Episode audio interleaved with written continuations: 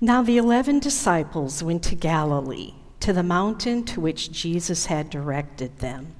And when they saw him, they worshipped him, but some doubted. And Jesus came and said to them, All authority in heaven and on earth has been given to me. Go therefore and make disciples of all nations, baptizing them in the name of the Father, and of the Son, and of the Holy Spirit, teaching them to observe all that I have commanded you. And behold, I am with you always to the end of the age. This is God's word. When Jesus dropped in on our world, he started something that meant to keep going. Now it's our turn to keep the message moving, to reach, to grow, to equip others until Jesus returns. Get ready to hear exactly what Jesus said we need to do.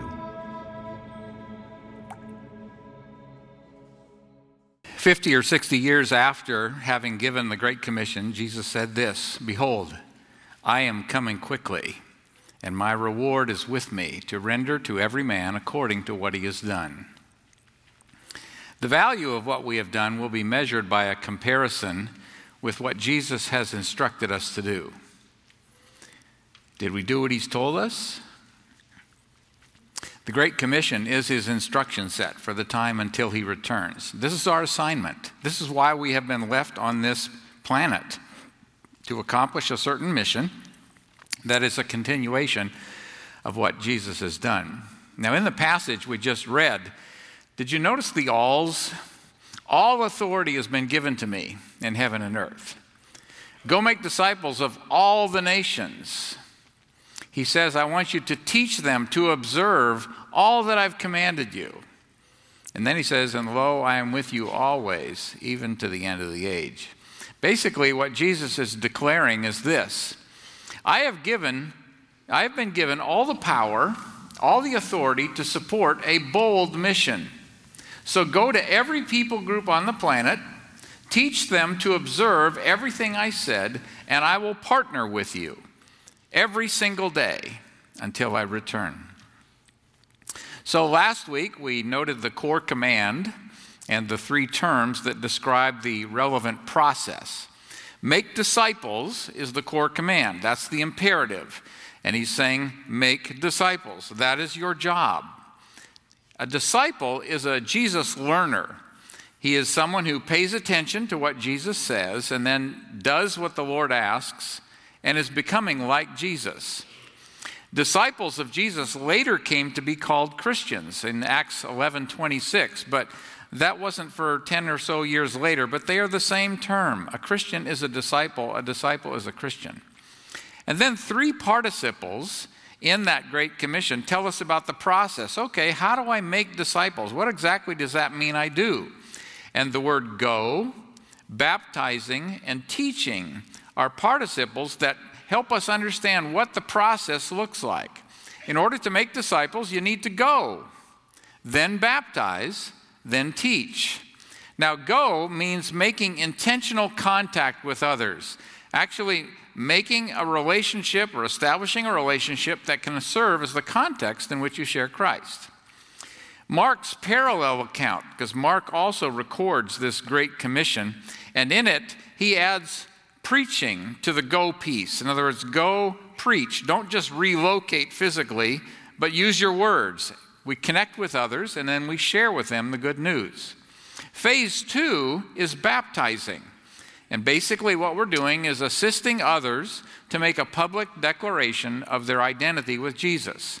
And then, phase three of making disciples is the teaching phase, helping others to live in accord with Jesus' clear direction.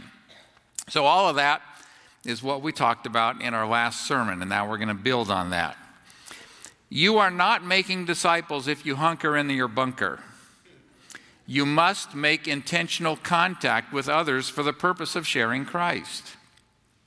You're not making disciples if you maintain it's fine to be a fan of Jesus without publicly declaring yourself as a Jesus follower.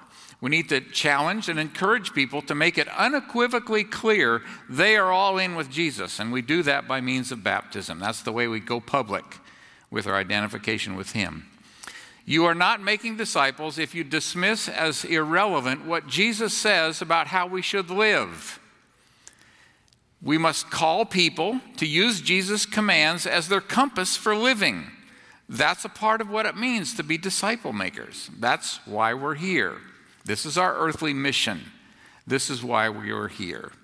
Jesus left us on the planet to make disciples until he returns.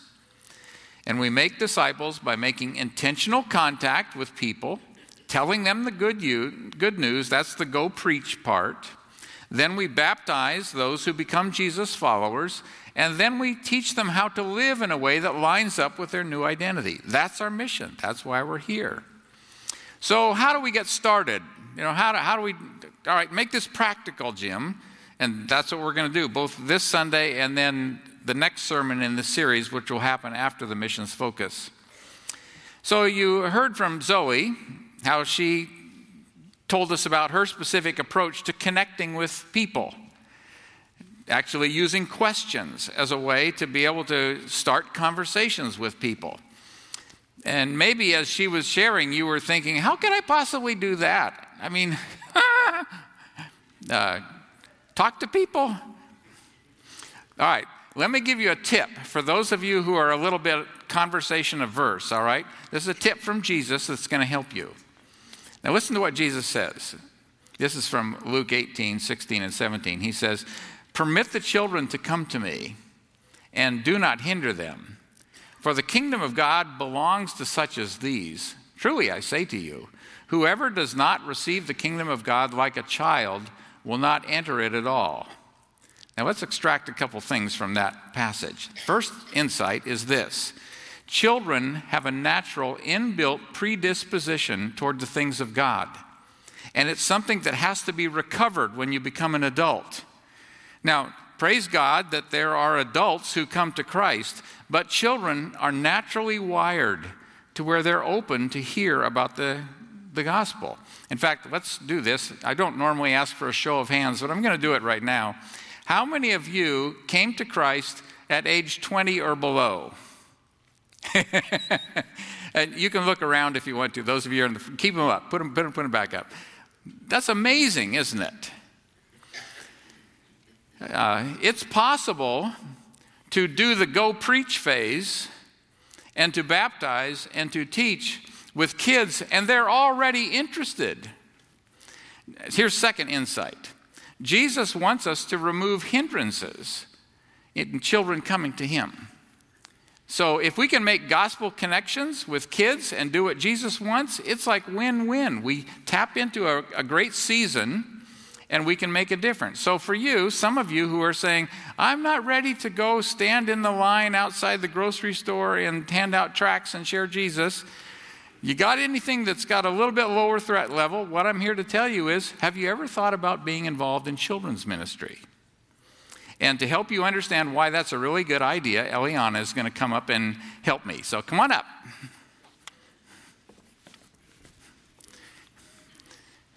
And here's your microphone. I know you want to hold the microphone, okay? So, anyway, so uh, just turn a little bit so everybody can see you. Very good.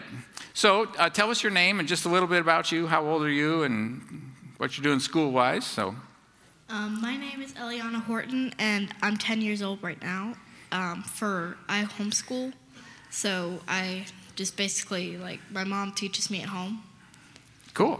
And so you've been coming here for as long as you can remember to uh, Sunday school and children's church and Wednesday nights and so on. Is that right? Do you like it? Yes, I do. What, what's kind of fun for you? What do you like a lot? Um, I like the Wednesday night service where um, we go outside or go to the gym and mischief foot yeah. the part where we do with Mischief Yeah. And you like doing the drums, I understand. Yeah. Mm-hmm. So, um, how has being involved in children's ministry made a difference, you think, in your life? How has that affected you? Um, it's helped me grow my understanding of Jesus and helped me to know him better and know what he wants me to do. So, you accepted Christ uh, through the help of mom and dad and but don't remember it. It was when like you were five or so, right? Is that right? Yeah. But how has uh, Sunday school and being involved helped you to grow? Are there some specific things that you found helpful? Um, we, ha- me and my mom do a devotional together um, that's God by God based. Mm-hmm. So uh, we do that mostly every day. Cool. Help me. Now, who's Gail? Um, Gail is one of my teachers. Um, I've known her for a long time. You kind of like Gail? Is that what you're telling me? Why is that? What is it about Gail that's made a difference in your life? Um, she's nice. She helps by explaining things to me and making my Sunday school lessons easier for me to understand. So, do you think that Gail has helped you become a disciple of Jesus Christ? Would you say, uh, give her a 10 or an 8 or a 5? What would you say? I'd say a 10. A 10. Good answer. Good answer. So, well, Eliana, we're so proud of who you are becoming. And you were baptized here a couple years ago, right? And so you mm-hmm. declared publicly, Jesus is my Lord and Savior. And now you're growing, and your parents are right in the middle of that, but so is Sunday school, and so is Gail, helping you to become more and more the kind of person that Jesus likes. Love it. Thanks for mm-hmm. sharing, Eliana. Appreciate it.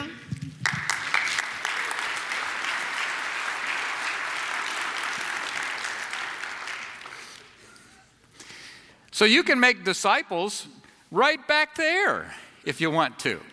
That's a way we can do it. Now, this strategy of go, preach, baptize, teach was actually the, the, the very same strategy that Jesus used. And so I'm going to show you several passages that give us insight. This is what Jesus did. We go, so did he. It says in uh, Luke 19:10, "For the Son of Man has come to seek and to save that which was lost." In other words, we need to go to make disciples, and Jesus sought.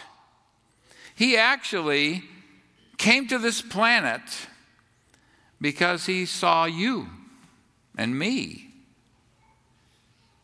and said, if I don't, if I don't make intentional contact with the people of this planet, I won't have them. We go and we preach. That's what he's told us to do. Go preach. That's what he did. Here's from uh, Luke 8 1. It says, Soon afterwards, he, Jesus, began going around from one city and village to another, proclaiming and preaching the kingdom of God. The 12 were with him. So Jesus makes intentional contact and he gets vocal. He starts sharing with people. Uh, he says, baptizing them in the name of the Father. He baptized. This is from uh, John 3:22. It says, "After these things, Jesus and his disciples came into the land of Judea, and there he was spending time with them and baptizing." And the word baptizing there is in the, uh, sorry to get grammatical with you, but it helps to explain the point, is in the third person singular, meaning it's a reference to Jesus. Initially, Jesus was the one doing the baptizing. Now, eventually, when he called his disciples, they began to do the baptizing, but at least initially, Jesus was doing the baptizing. He says, Go preach, that he did. Baptize, that he did. And Jesus was the one doing the baptizing. And then he says, teaching them to observe all that I've commanded you. Jesus did the same thing. Here's in his prayer He says, Now they have come to know that everything you've given me is from you. For the words which you gave me I have given to them, and they received them and truly understood that I came forth from you. You hear what Jesus is saying? Father, you gave me a package of truth, and I gave it to the disciples. I taught them everything. And here in the Great Commission, he's saying the same thing to us, teaching them to observe all that I have commanded you. Take everything I've explained, everything I've told you to do, and teach that. And don't just teach the content, teach them how to live and use that as a compass. So when we are told to go preach, make disciples, baptizing, teaching, Jesus is asking us to do nothing more than what he did while he was here. In fact, we are simply continuing what he did. He left us here on planet while he goes to prepare a place for us and to be our advocate in heaven so that we will continue the very mission that he embraced when he was here. Jesus employed the very same strategy that to invest in the 12 that he wants us to use here in Memphis and beyond. And he went from square one to finished product in three years. He wants us to make intentional contact with people in Memphis. He's already put people around you that he wants you to reach. He wants us to make intentional contact with people in Memphis. Talk to them. Bring them to a place where they are ready to identify publicly with Jesus Christ by being baptized, and then teach them how to live in a way that lines up with this new identity. That's why we're here. That's what our mission is. So, as I've thought about First of Anne, I think of the different phases of disciple making, our biggest challenge is in the go phase, making intentional contact with people for the purpose of sharing Christ. So, what I would like to do in both this message and the one to follow is really zoom in for a closer view. If Jesus is the model, you know, if we're supposed to go preach, and that's what Jesus did, in his case, it didn't involve just going across the street to the neighbor, it meant coming to the planet. So he knows what it means to do some serious going. How did he do this? What was his technique? I want to learn how to do this. Well, let's then think of this as a chance, both in this sermon and the one to come, as a chance to look over Jesus' shoulder and explore his go preach technique. And there are five practical steps that he has shown us. And I, I went full preacher mode on this. Uh, all of my points begin with the letter S. So, anyway, they are, here we go. Uh, and these are things that Jesus did seek, see, share, serve, speak. Now, this morning, I'm only going to do the first one, the seek one. And in the next sermon, we'll do the other four. But we can observe in Jesus where he sought out people.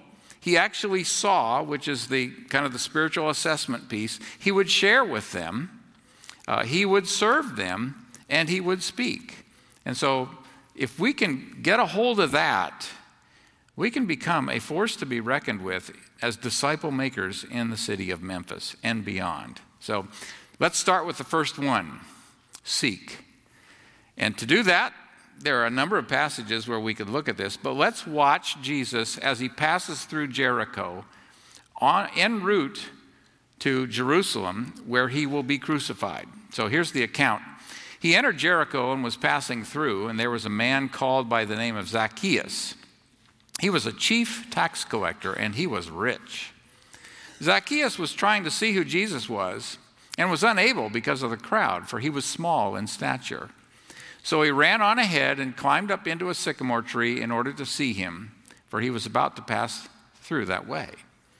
When Jesus came to the place, he looked up and said to him, Zacchaeus, hurry and come down, for today I must stay at your home. And he hurried and came down and received him gladly. When they saw it, they all began to grumble, saying, He's, he's gone to be the guest of a man who's a sinner. Zacchaeus stopped and said to the Lord, Behold, Lord, half of my possessions I will give to the poor. And if I have defrauded anyone of anything, I will give back four times as much. And Jesus said to him, Today salvation has come to his house because he too is a son of Abraham. For the Son of Man has come to seek and to save that which was lost. So, in that last statement, Jesus is basically saying, You want to understand what just happened? I am on mission to seek, make intentional contact with those who are, in this case, he uses the word lost. I am making intentional contact with lost people as the first step in a process that leads to them being saved. So let's first unpack some details from the passage. Jericho was a little paradise. It had palm trees, rose gardens. Herod the Great and his son had made it even better. So it was a, a pretty town that he was walking through. In verse 2, this is the only reference to someone who is a chief tax collector, which means the, he's the head of an entire tax district around Jericho, which was one of the three main Palestinian offices. So he's like, you know, high up in the bureaucracy. He's a very wealthy man, but he's regarded as a traitor and a crook. Tax collectors were not viewed favorably uh, then and now, I suppose. But in this case, they were also viewed as political traitors. They were collecting tax for Rome, this empire that had conquered Palestine. You're collaborating with the enemy, you're collecting money for them, and so he was viewed as a traitor. And he's the chief tax collector, so he's a chief traitor. This is really a fantastic irony. The name Zacchaeus means the righteous one. Can you imagine how everybody was making sport out of his name? Oh, yeah, the righteous one is coming. So deep is his interest in Jesus that he is willing to do anything. Now, the sycamore tree in uh, the Holy Land has branches that are low to the ground, and therefore it would be suitable for a short man to be able to reach one of those and climb up. The sycamores on our property out in Eads, uh, you have to go up 50 feet before there's a branch, but that was not the case here it is significant that although Jesus was, uh, that all, although Zach was eager to see Jesus, Jesus took the initiative in arranging personal contact. In other words, he just went up in the tree and is looking. And Jesus stopped. Zach, I need to come to your house. That's really something, isn't it? Jesus did not say, Hey, hey, Zach, uh, see you up there in the tree uh, just wondering, would it be convenient if we, if I maybe came by uh, today, tomorrow, sometime this week? What, what works for you? He didn't say that. He said, It is a matter of necessity that I have dinner with you. What's that about, I wonder? He sees something. Now, Jesus' is en route to Jerusalem, where he will be crucified in a matter of days, maybe a few weeks. I don't know the exact timing. Is this Jesus saying, We need to meet together because our paths are not going to cross this side of the cross again? Was that what was driving it? I don't know. Another incident that occurred in Jericho, this had happened just a little bit before, maybe a day or two before. A rich young ruler had come to him and basically said, Hey, I want to, I want to, you know, I want to be a righteous man. What have I got to do?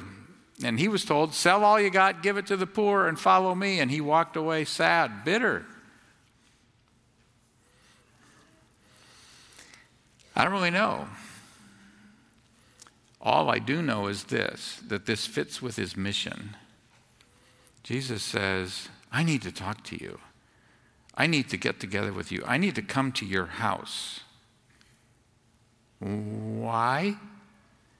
Because I am on mission to seek lost people. Zacchaeus is clearly hated by all. And Jesus is not unaware of the criticism. Uh, in Matthew 11, Jesus makes this statement. He says, The Son of Man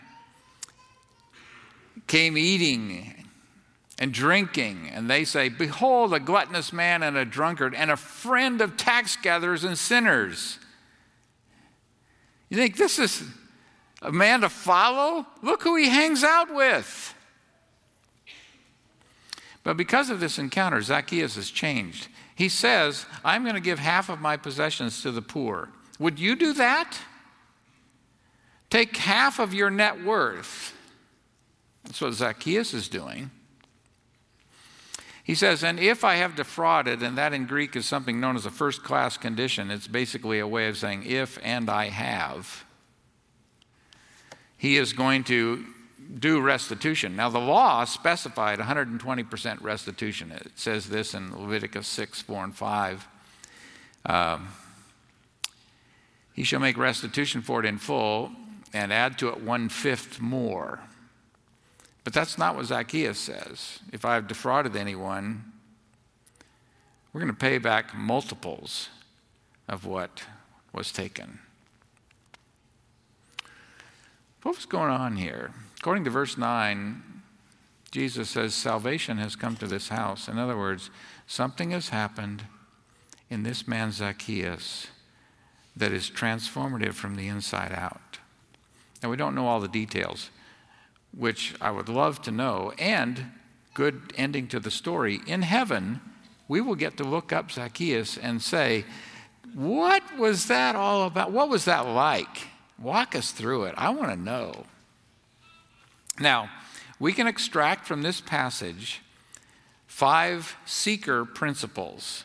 And that's what I want to do is, is say, how do you make intentional contact with lost people? How did you do this, Jesus? Help me understand this. So that's what we're going to do. So here's my five principles. Here's the first one Lost people must be sought before they can be saved. That seems pretty obvious, doesn't it? Imagine a search and rescue mission without the search.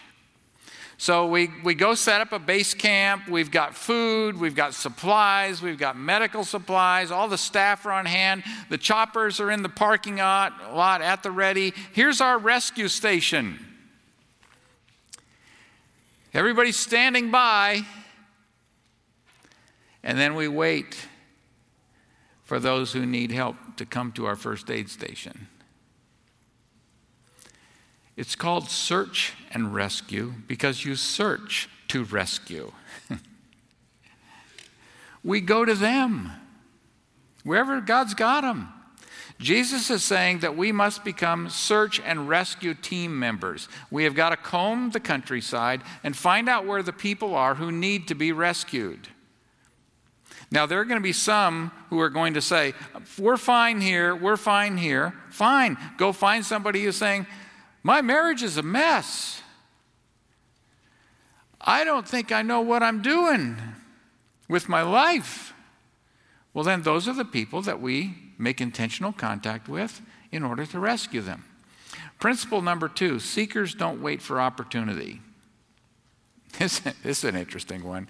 We will often remain silent because we're waiting for an opportunity. We want someone to broach the topic so it will be natural. You know, I used to do this with groups that I was trying to help them understand this principle, and I found this to be a pretty good deal. So sometimes there will be different stores that open that have all these, uh, you know, things that they're going to give you. You can do that uh, on Black Friday, for example, uh, although now they're open on Thanksgiving. But I would go, for example, there was a sporting goods store that was opening, and they were going to give certain presents to the first 100 customers or whatnot. So I went with a group of other guys, and we got in line. Now, I didn't care about the store, I didn't care about the thing, but what I knew is that I've got at least two people, one in front of me and one behind me. And so I started talking to the person in front of me. Hey, what kind of stuff do you do? You know, and we had conversations. And when it looked like that one wasn't going anywhere, I turned to the person behind me. Making opportunities. That's what Jesus did. He didn't wait to get an email from Zacchaeus. He said, Zacchaeus, we need to get together now. Are we afraid of looking silly or foolish or of being rejected? Seekers don't wait until it's convenient to seek. They make intentional connections with people, even strangers, and initiate conversations. Third principle seekers see needs where others see lost causes. I love this one. Zacchaeus was a lost cause. Everyone had written him off.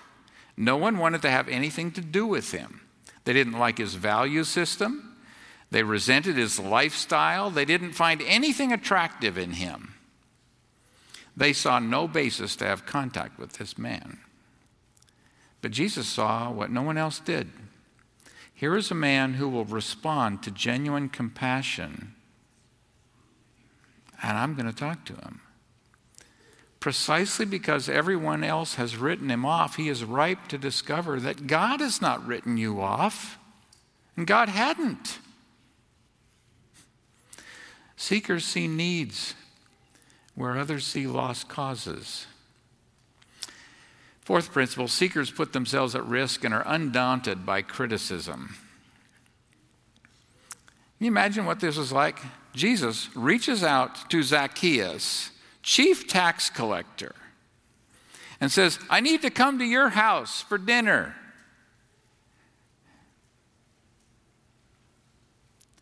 Jesus knows what's going to happen. Can you believe this, Jesus? I cannot believe he is going to have dinner with a Zacchaeus. The value of finding a lost person matters more than losing his reputation. Did you notice? Well, you might not have. Um, if you were working through the book of Luke, you would notice the contrast between something that also happened in Jericho. Could have been moments before.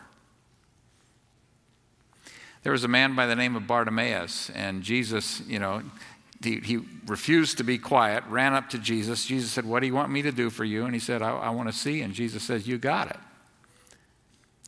And then the text tells us when all the people saw it, they gave praise to God. They said, God is so amazing.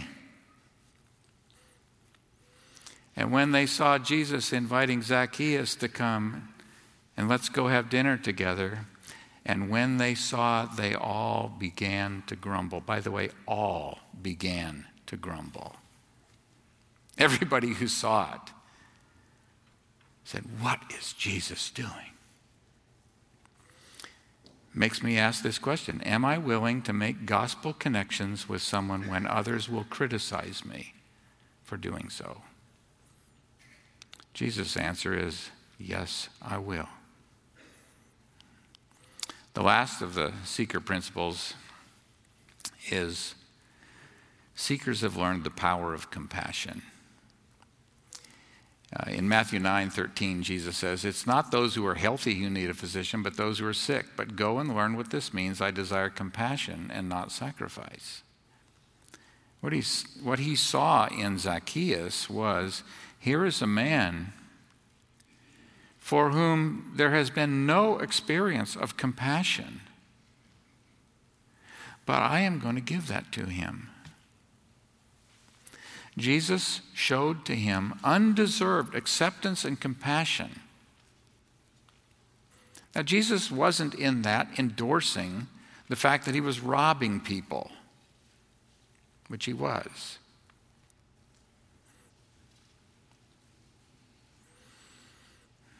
Imagine our search and rescue team. And imagine we're out there and we discover someone who's bleeding, throwing up, and we decide, you know, I think I'm going to go rescue somebody else who's a little less repulsive. If you only hear this, this is good. If we are going to seek lost people, we cannot be repulsed or reject people because of characteristics they have as lost people. What do you expect them to be? They're lost. We seek out lost people for the purpose of convincing them how stupid they are for getting lost. Is that a good idea? I don't think so. Jesus didn't seek out Zacchaeus to convict him. He sought him out because he wanted to show him grace. And Zacchaeus responded. And he's going to be in heaven because of how Jesus so effectively made intentional contact with somebody that everybody else had written off. Seekers succeed when the lost discover in them the grace that the heart of certain men and women longs for. And apparently, Zacchaeus' heart was prepared to respond to grace, and that's what Jesus gave to him.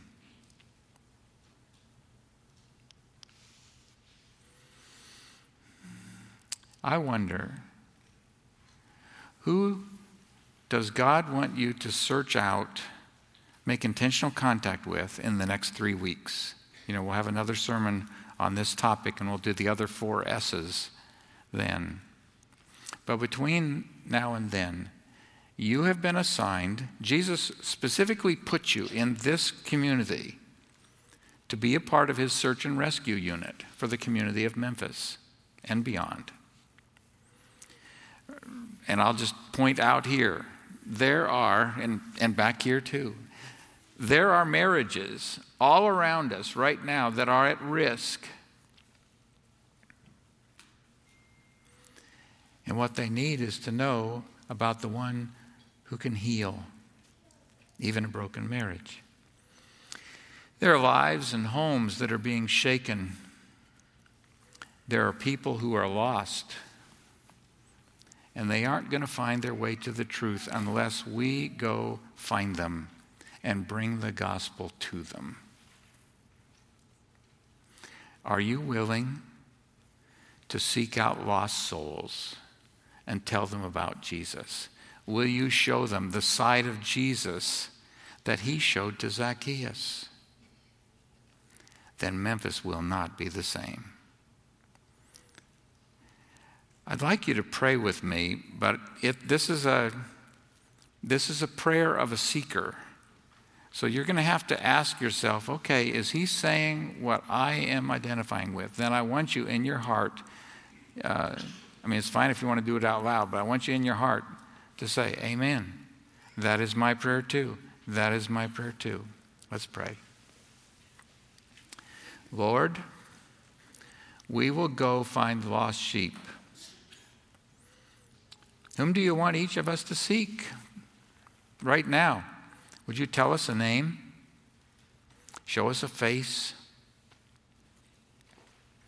Or, if it's better, simply prompt us in the right moment when it is time to speak. With your help, we will leave this place prepared. Once we walk out the door, we are prepared to follow your Son, who came to our world to seek and to save those who are lost. So give us the eyes to see what Jesus did for us Embolden us to do likewise and intentionally seek out any Zacchaeuses whom you have positioned along our path. Help us to boldly, graciously, intentionally be like your Son. In his name we pray. Amen. We want to leave this place ready to speak Jesus to the world.